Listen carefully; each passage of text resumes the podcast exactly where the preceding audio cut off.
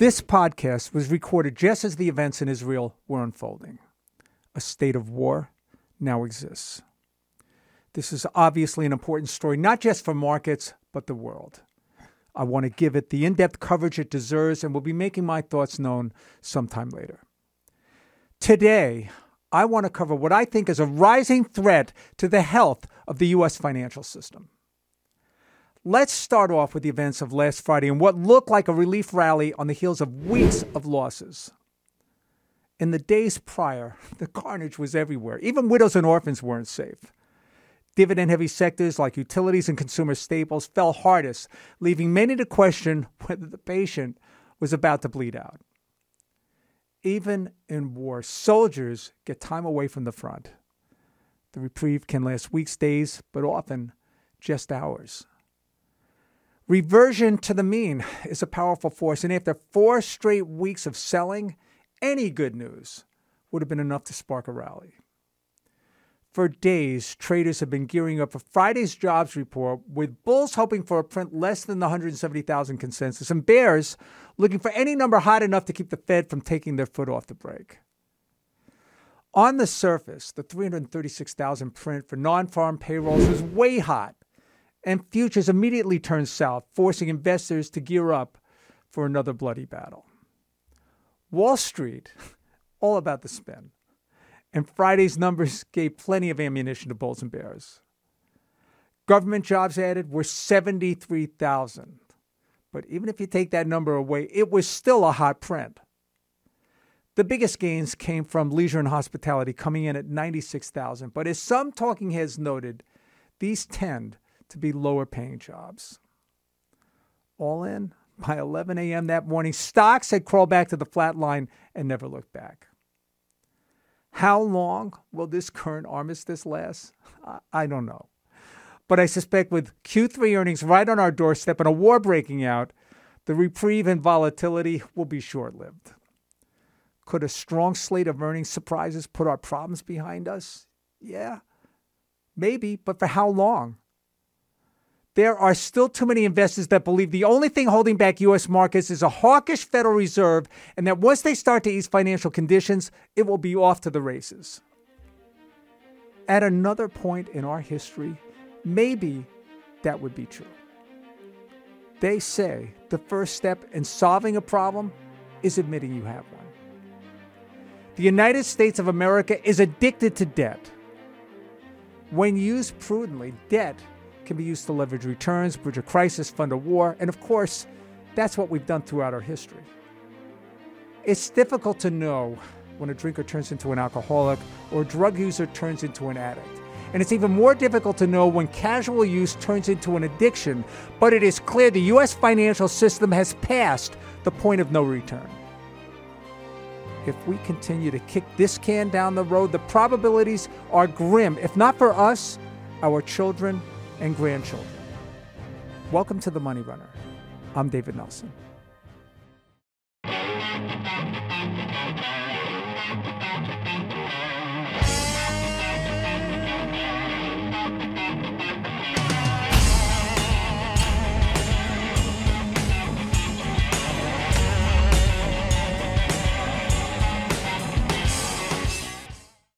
What we're witnessing today is a regime change.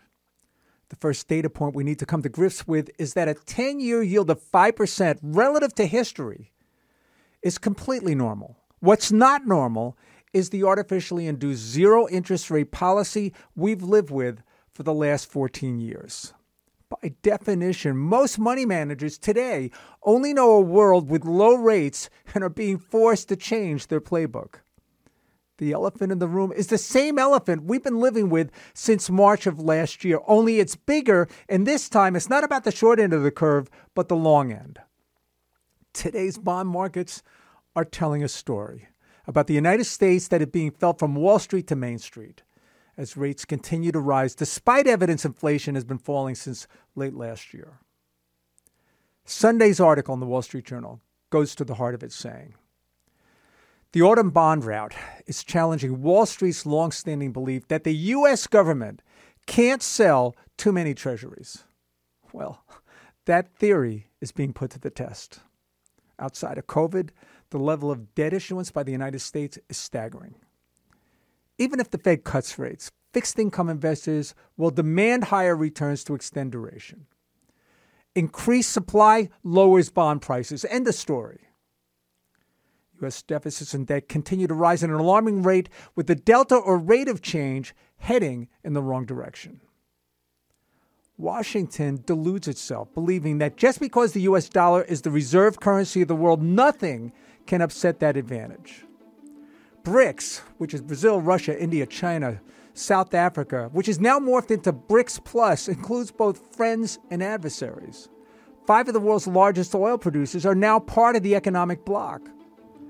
They seek to end the petrodollar dependence and are now transacting business between member states in local currency. It isn't lost on U.S. bondholders that the cost just to service our debt will soon reach a staggering $1 trillion. Wasn't that long ago we were running a deficit of a trillion annually, and today it's a trillion every six months and climbing. Change in Washington often happens on the heels of polling data. However, as we've learned from past election cycles, polls are often wrong, and even more concerning is that the data can be manipulated by how you ask the questions. When you question voters with a phone survey, you may get answers telling you what you want to hear. The mood of the day, their personal biases all color and taint the information. The very questions that are asked and how they're phrased can tilt the results to a pre desired outcome. When people back up what they say with cold hard cash, the overriding message or sentiment is likely closer to the truth. Financial markets take in all available information, pricing assets based on hundreds of metrics, including earnings, cash flows, dividends, interest, liquidity, and of course, risk. After surviving the dot com bubble, the recession of 2001, the financial crisis, COVID, and a debt crash in 2022, I've concluded that most problems first surface in bond markets. Equity investors get caught up in the story and excitement of a product, service, or technology. Fixed income traders focus on what's important. How much are you going to pay me to lend you the money, and what are the odds you're going to pay it back? That's it. The rest is just noise. Politicians would have a better understanding of the world around them if they would listen more to markets and less to polls and focus groups. The only part of government with a lower approval rating than both Biden and Trump is Congress. Why?